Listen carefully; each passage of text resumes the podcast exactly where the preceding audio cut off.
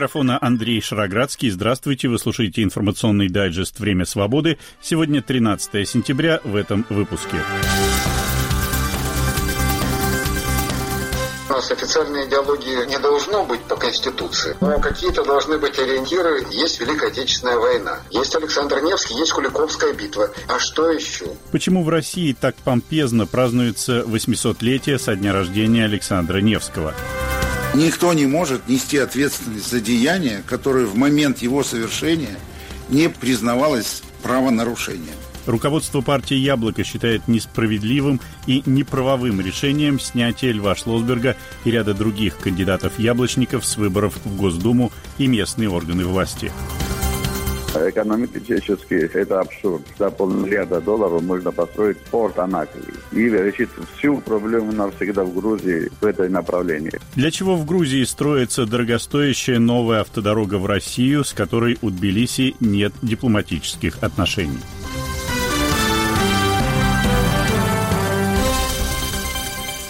Петербурге с 12 по 19 сентября отмечается 800-летие со дня рождения князя Александра Невского. Торжества проходят и в других российских городах. Почему сегодня Александр Невский становится одной из главных фигур русской истории, что общего у мифического князя с реальным человеком, носившим это имя? Наш корреспондент Татьяна Вольская беседует об этом с историком Игорем Данилевским. 800-летие со дня рождения Александра Невского в Петербурге празднуют целую неделю. В Александро-Невской лавре осветили икону и открыли бюст князя. В городе проходят концерты, литературные исторические вечера, фестиваль реконструкторов «Невская битва». По улицам ездят специальный трамвай с изображением Александра Невского. Юбилейные мероприятия проходили в течение года по всей стране. Самое масштабное – Всероссийский молодежный творческий конкурс «Имя Россия». В Псковской области открылся мемориал князь Александр Невский дружиной и музей с диорамой «Ледовое побоище». По словам историка Игоря Данилевского, у него сейчас тоже горячее время. Его зовут и в Челябинск, и в Екатеринбург, и тема везде одна и та же – Александр Невский. Откуда такое пристальное внимание к событиям 800-летней давности, что вдруг все встрепенулись и вспомнили про Александра Невского? Потому что у нас официальной идеологии не должно быть по Конституции, но какие-то должны быть ориентиры. Есть Великая Отечественная война, есть Александр Невский, есть Куликовская битва. А что еще? Еще. В нашей истории, конечно, трудно найти фигуру, которая была бы не противоречивой, которая была бы достаточно далеко и в то же время вызывала положительные эмоции.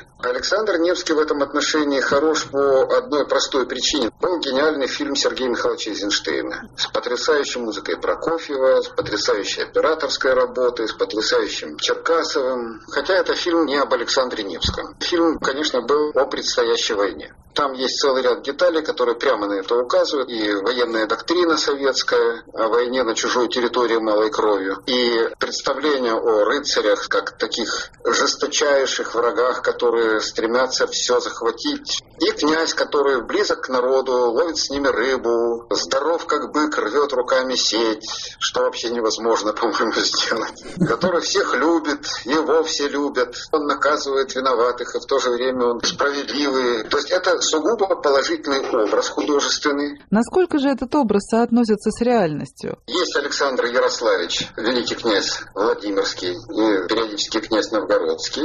Есть святой благоверный князь, тоже Александр Ярославич, кстати сказать, он тогда еще ни с кем не был. Это одно и то же лицо. Это канонизированный образ, сугубо сакральный образ, основой которого был реальный Александр Ярославич. В XVIII веке это великий борец со шведской экспансией. У Петра была борьба со Швецией за выход в Балтику. Но вот как раз он вспомнил Александра. И тогда Александра превозносили именно как человека, который противостоял шведам, победитель над шведами. Тогда появляется и Александра Невская лавра, перевозят туда останки Александра Невского, его мощи. В 30-е годы 20 века появляются работы евразийцев, Вернадского в частности, который говорит, что Александр совершил великий исторический выбор в пользу Востока, а не Запада. Это четвертый. И пятый Александр, это созданный Эйзенштейном. Они отчасти пересекаются между собой. Прототип там один и тот же. Мы знаем о нем очень-очень мало. А было ли ледовое побоище? Было. Мы об этом точно можем сказать, потому что есть пять источников, которые рассказывают об этом. Причем это не только четыре русские летописи. И самое главное, есть рассказ с другой стороны. Это старшая рифмованная ливонская хроника. Ледовое тогда еще точно можно сказать, что было. Оно действительно занимает то место, которое ему приписывается сейчас? Ничуть. Это один из эпизодов такой активной борьбы за сферу влияния на землях эстов. Новгород и Псков получали дань с этих территорий, но если там в 1212 году эсты еще платили дань новгородцам, то через пять лет они оказали сопротивление вместе с рыцарями, кстати сказать, ордена, меченосцев. Потом орден взял под свой контроль эту территорию. Ярослав Всеволодович, отец Александра Невского, совершил несколько таких рейдов на поселения немецкие. Это в 1217 году, в 19 году, в 22 году, в 23 году. Орден наносил ответные удары. Сражения продолжались и при Александре Невском, в их числе ледовое побоище, которое Игорь Данилевский считает рядовым событием. Почему же сегодня Александра Невского так превозносят? Идея о том, что он сделал исторический выбор в пользу Востока, стала востребованной. Борьба с проклятыми католиками стала востребованной. Его святость как единственного на тот момент большого правителя, который охранял идеалы православия, оказалась востребованным. Тут и РПЦ сыграла роль, и общие установки внешнеполитические наши. По мнению Игоря Данилевского, для нынешней российской власти важно и то, что если Петр I прорубал окно в Европу, то Александр Невский боролся с врагами, приходившими с Запада. Историк считает, что другой такой фигуры в ореоле святости и победы в русской истории не найти. Татьяна Вольская для Радио Свобода, Санкт-Петербург. Время свободы. У политика, лидера Псковского отделения партии «Яблоко» Льва Шлосберга еще остаются правовые возможности оспорить свое снятие с выборов в Государственную Думу и Псковское законодательное собрание. Однако после решения Верховного суда, подтвердившего законность исключения Шлосберга из списка кандидатов в депутаты, принять участие в выборах 19 сентября он уже не сможет. Тему продолжает наш корреспондент Иван Воронин. Саморазрушение судебной системы отражающие деградацию государства. Так политик Лев Шлосберг прокомментировал решение Верховного суда, отклонившего его жалобу на снятие с выборов в Госдуму и Псковский региональный парламент. Суд оставил в силе решение из-за якобы причастности Шлосберга к экстремистской деятельности. Если конкретнее, речь о событиях в Пскове в январе во время всероссийских акций в поддержку Алексея Навального. Иск в суд подал оппонент Шлосберга по избирательному округу. Из списка партии «Яблоко» в Госдуму Шлосберга еще 26 августа исключил Центр избирком, ссылаясь на позицию судов и аннулировав решение о регистрации кандидата. В этом решении суда Центральная избирательная комиссия никем не является, никакой стороной. Это был спор между доносчиком, мной и окружной избирательной комиссией. ЦИКа там нет. Но, тем не менее, решение суда расширяется беспредельно, распространяется на все остальные выборы, и на выборы в Государственную Думу по списку, и на выборы в Государственную Думу, по, э, на выборы в Псковское областное собрание, и, собственно говоря, оно становится всеобъемлющим. Абсурдность моего дела понятна всем специалистам в области права. Оно абсолютно абсурдно. На том самом заседании ЦИК глава ведомства Элла Памфилова уже после голосования от себя добавила, что не считает Шлосберга причастным к экстремизму. Я вот высказываю свою личную позицию, что ну никак не могу считать, что он каким-то образом, каким-то боком имеет какое-то отношение к экстремистам и так далее, и так далее. 23 января Шлосберг, по его словам, просил полицейских пустить протестующих в Псковский гайд-парк, где по закону можно митинговать без уведомлений властей. Шлосберга оштрафовали за организацию митинга. Это решение вступило в силу в апреле. При этом кассационная жалоба на штраф до сих пор не рассмотрена, а решение о признании структур Навального экстремистскими вступило в силу только в начале августа. На пресс-конференции лидеров «Яблока» Григорий Явлинский отметил, что снятие с регистрации кандидата возможно только при выявлении судом вновь открывшихся обстоятельств, которые не были известны избиркому закон, устанавливающий или отягощающий ответственность, обратной силы не имеет. И никто не может нести ответственность за деяние, которое в момент его совершения не признавалось правонарушением. Ну, это же, по-моему, просто аксиоматическая формула. Глава «Яблока» Николай Рыбаков сообщил, что по схожему сценарию сняты с выборов или под угрозой снятия десятки кандидатов от партии. На нашем примере пытаются вам всем показать, что не лезьте в политику, сидите в своем загоне и не выходите оттуда. Отказ в жалобе Шлосберг намерен оспорить в Президиуме Верховного суда. Яблоко также готовит жалобу в Конституционный суд на поправки к закону о выборах, позволяющие снимать кандидатов, причастных к деятельности экстремистских организаций. Поправки называют законом против ФБК. Власти считают его иностранным агентом и экстремистской организацией. Сторонники Навального называют это политическим преследованием. Иван Воронин, Радио Свобода, Москва. Вы слушаете «Время свободы». В субботу Владимир Путин вручил государственные награды российским победителям и призерам Олимпийских игр в Токио. Им также были подарены автомобили. Занявшая второе место в соревнованиях по художественной гимнастике Арина Аверина получила машину, которая обычно вручается чемпионам. Такого особого отношения она удостоилась, поскольку, по мнению Путина и президента Российской Федерации художественной гимнастики Ирины Винер-Усмановой, стала жертвой несправедливого справедливого судейства на играх, в результате которого победа досталась израильтянке Леной Ашрам.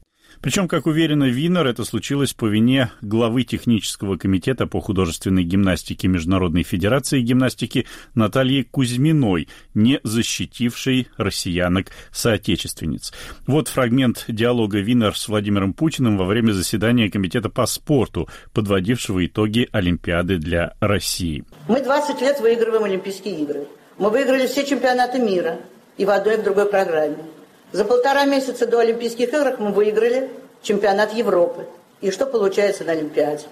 Под руководством нашего ставленника мы проигрываем в одном виде программы и в другом виде программы. Когда мы выдвигаем наших людей на руководящие должности, мы должны быть уверены, что они будут бороться за Россию, а не показывать всему миру, что им Россия безразлична и не думать только о своем «я». Мы все болели за ваших девочек и э, сочувствуем тому, что произошло. Просто возникает вопрос, что такое заставленник у вас, если вы под его руководством э, сталкиваетесь э, с, с каким-то э,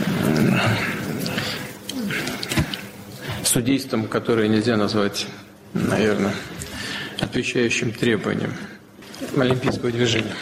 Судейство на соревнованиях по художественной гимнастике на Олимпиаде в Токио, безусловно, может вызывать вопросы, но Ирина Винер-Усманова заявила, что Наталья Кузьмина не будет участвовать в выборах главы технического комитета по художественной гимнастике. Ее кандидатура отзывается. Я бы обратил внимание на риторику Усмановой.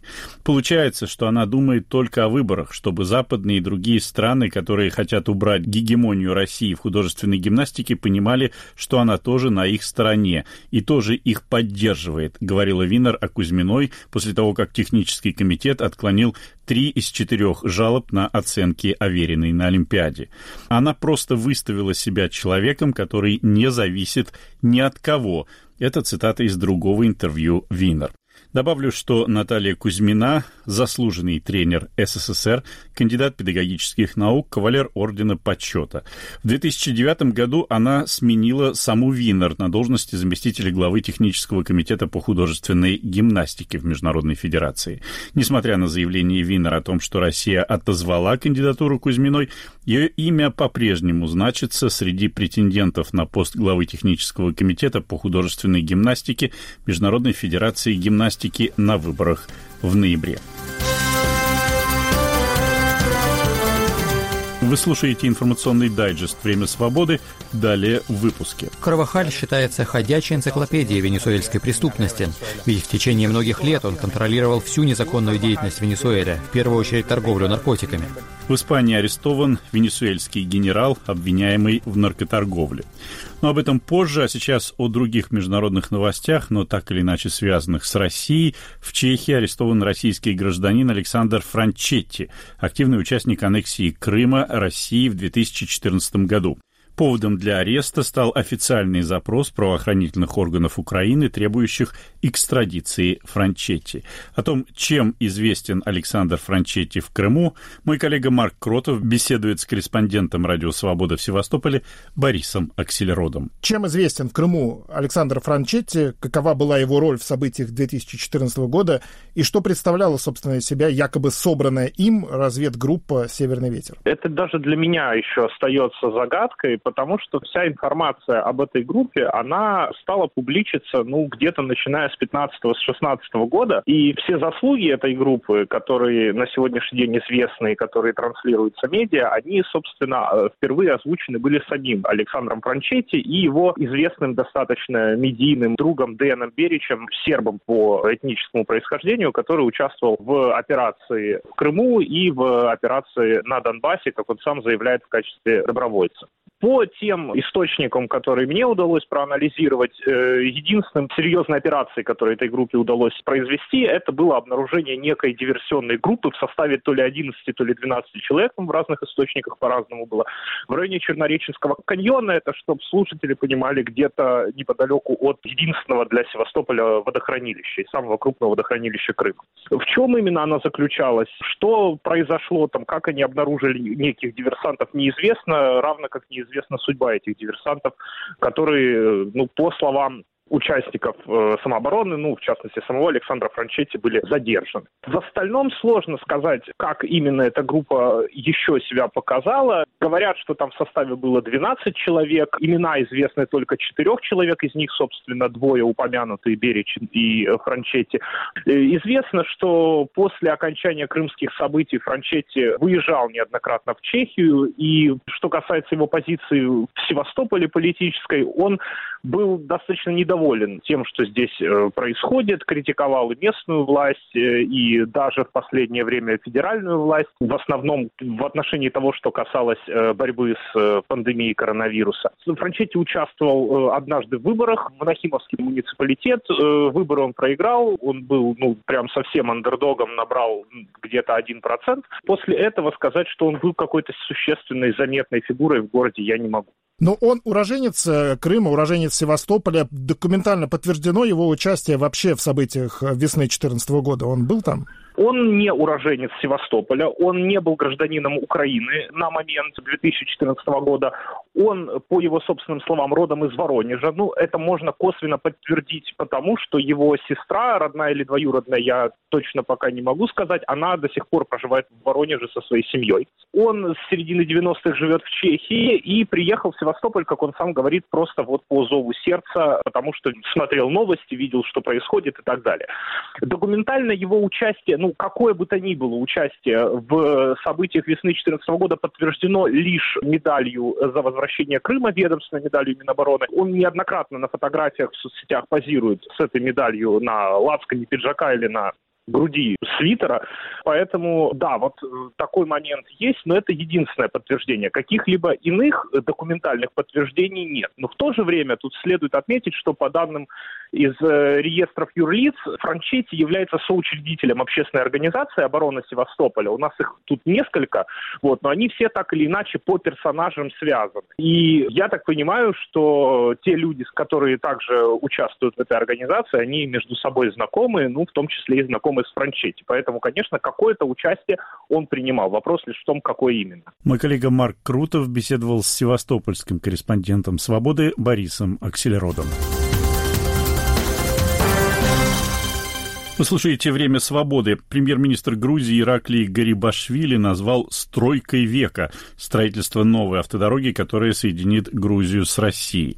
В Тбилиси это заявление восприняли как сигнал российскому руководству в ответ на звучащее из Москвы заявление о готовности восстановить добрососедские отношения с Грузией. Напомню, что после российско-грузинской войны 2008 года между двумя странами нет дипломатических отношений. Из Тбилиси передает Георгий Кабаладзе. Председатель грузинского правительства Иракли Гарибашвили, представляющий правящую партию «Грузинская мечта», явно не случайно решил лично присутствовать на церемонии начала строительства новой автотрассы Квешети-Коби. И дело не только в том, что для строительства автотрассы, которая пройдет параллельно исторической военно-грузинской дороге, страна получила крупнейший за всю историю кредит от международных доноров – полмиллиарда долларов. Но еще и в том, что эта дорога может навсегда решить проблему устойчивой сухопутной связи с Россией. Военно-грузинская дорога, идущая серпантином через главный Кавказский хребет, часто перекрывается лавиной и селевыми потоками. Других сухопутных коммуникаций между Россией и Грузией сейчас нет, и все дороги через Абхазию и Южную Осетию уже более чем 30 лет, как перекрыты по известным причинам. Новая дорога, в том числе 9-километровый тоннель, позволит наладить стабильное автосообщение между Грузией и Россией. Для Грузии это особенно важно, поскольку, во-первых, Россия с недавних пор превратилась в крупнейшего импортера грузинской сельхозпродукции, минеральных вод и вина, ну а во-вторых, туристический поток из России в доковидную эпоху рос огромными темпами. И, наконец, в преддверии решающих муниципальных выборов 2 октября правящая партия в лице премьера пытается сыграть на пророссийских настроениях значительной части своего электората. Политический подтекст заявления Ираклия Гарбашвили очевиден,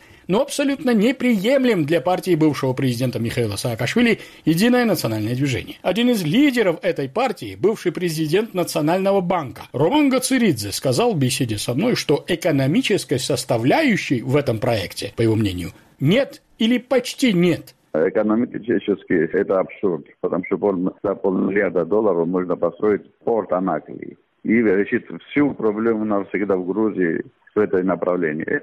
23 километра дорога, и из них 9 километров туннеля чуть не там длиннее, чем в Швейцарии или в Европе, и тратить полмиллиарда кредитов за это. Конечно, это экономически абсолютно неэффективно. В северном направлении тратится столько денег. Конечно, можно увидеть и некий политический контекст. Заявил Роман Гуцеридзе. С другой стороны, как отметил в интервью «Радио Свобода» политконсультант Гела Васадзе, в геополитических условиях, сложившихся на Южном Кавказе после осенней войны вокруг Нагорного Карабаха, Москва также заинтересована в улучшении отношений с Тбилиси. Об этом свидетельствует последнее заявление главы МИД России Сергея Лаврова любые дороги, за исключением тех, которые несут угрозу национальной безопасности страны, их нужно воспринимать положительно. У меня есть такая надежда, что во время строительства этой дороги были продуманы и такие вещи, как обеспечение безопасности. Ясно, что для Москвы сейчас критически важно улучшить отношения с Грузией, потому что Москва теряет Южный Кавказ. На Южном Кавказе появился новый игрок, причем игрок, который, в отличие от мифического прихода Америки, Соединенные Штаты, конечно, очень здорово помогали нам и помогают и так далее, но Соединенные Штаты не были готовы действовать физически в регионе, а этот игрок готов. Я имею в виду Турцию. И этот игрок член НАТО. Отметил господин Васадзе. Недавно в Тбилиси с официальным визитом побывал премьер-министр Армении Николь Пашинян. Главной темой его переговоров с Ираклием Гарибашвили стало именно открытие или улучшение коммуникации между Арменией и Россией через грузинскую территорию. Георгий Кобаладзе для Радио Свобода, Тбилиси. Время свободы. В Испании после долгих поисков арестован венесуэльский генерал Уго Карвахаль.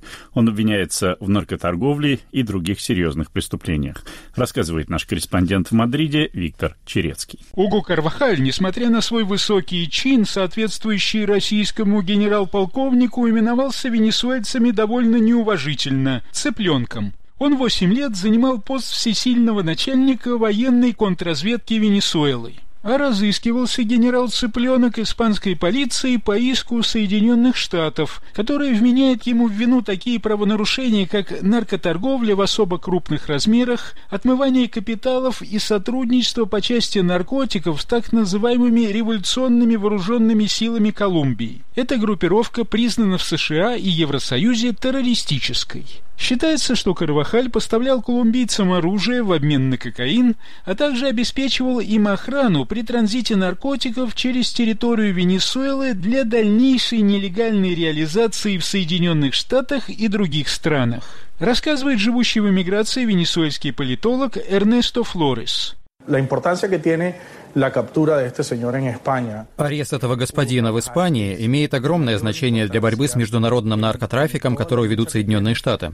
Дело в том, что Карвахаль считается ходячей энциклопедией венесуэльской преступности, ведь в течение многих лет он контролировал всю незаконную деятельность Венесуэле, в первую очередь торговлю наркотиками. Эта торговля была его основной работой. Именно Карвахаль заключил союз с террористами из революционных вооруженных сил Колумбии, с которыми его шеф, бывший президент Венесуэлы Уго Чавес, поддерживал дружеские отношения отношения. Все те, кто знаком с преступным миром Венесуэлы, знают, что Карвахаля вполне можно сравнить со знаменитым мексиканским наркоторговцем Чапо Гусманом. Он шеф всех главарей наркоторговцев.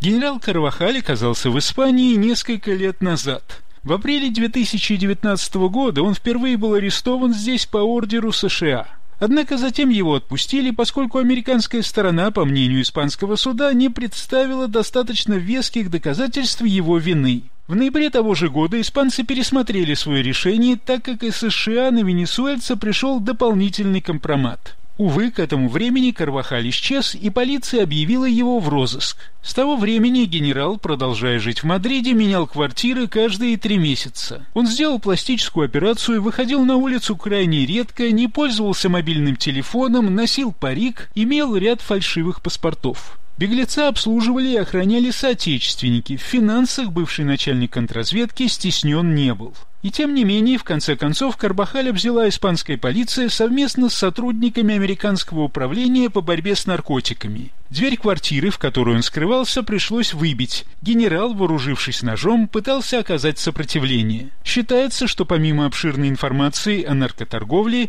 он располагает и многими другими любопытными данными. Ведь, будучи в свое время доверенным лицом покойного президента Чавеса, Карвахаль был посвящен во все коррупционные схемы с участием высших чинов венесуэльского режима, включая Николаса Мадуро, ставшего впоследствии лидером страны. По свидетельству бывшего министра энергетики и нефтяной отрасли Венесуэлы Рафаэля Рамиреса, деятели режима похитили не менее 700 миллиардов долларов, полученных от продажи нефти, рассказывает венесуэльский журналист Роландо Гонсалес. Разумеется, торговля наркотиками являлась главным делом генерала Карвахаля. Однако есть еще очень важная сфера его деятельности. Он был одним из немногих, кому поручалось присматривать за денежными потоками высокопоставленных деятелей режима, включая родственников самого президента Чавеса. Президент хотел знать, кто и сколько воровал в Венесуэле. И Карвахаль располагал подобной информацией с указанием конкретных лиц и их банковских счетов в разных странах мира. У него были данные даже на нынешнего президента Мадура и его жену Силию Флорис. Я видел некоторые документы, подготовленные Карвахалем. Любопытно, что генерал писал их карандашом, не доверяя компьютерам, и в таком виде представлял Чавесу. Сейчас Карвахаль находится под стражей в Мадриде. Его ждет неминуемая экстрадиция в США, учитывая, что решение по этому вопросу испанский суд вынес еще осенью 2019 года. Виктор Черецкий для Радио Свобода, Мадрид. Это был информационный дайджест «Время свободы». Слушайте нас на сайте русской службы «Радио Свобода» и на основных платформах подкастов. Подписывайтесь на телеграм-канал «Время свободы». Ну а продюсер этого выпуска Наталья Аркадьева, автор и ведущий Андрей Шароградский. До свидания.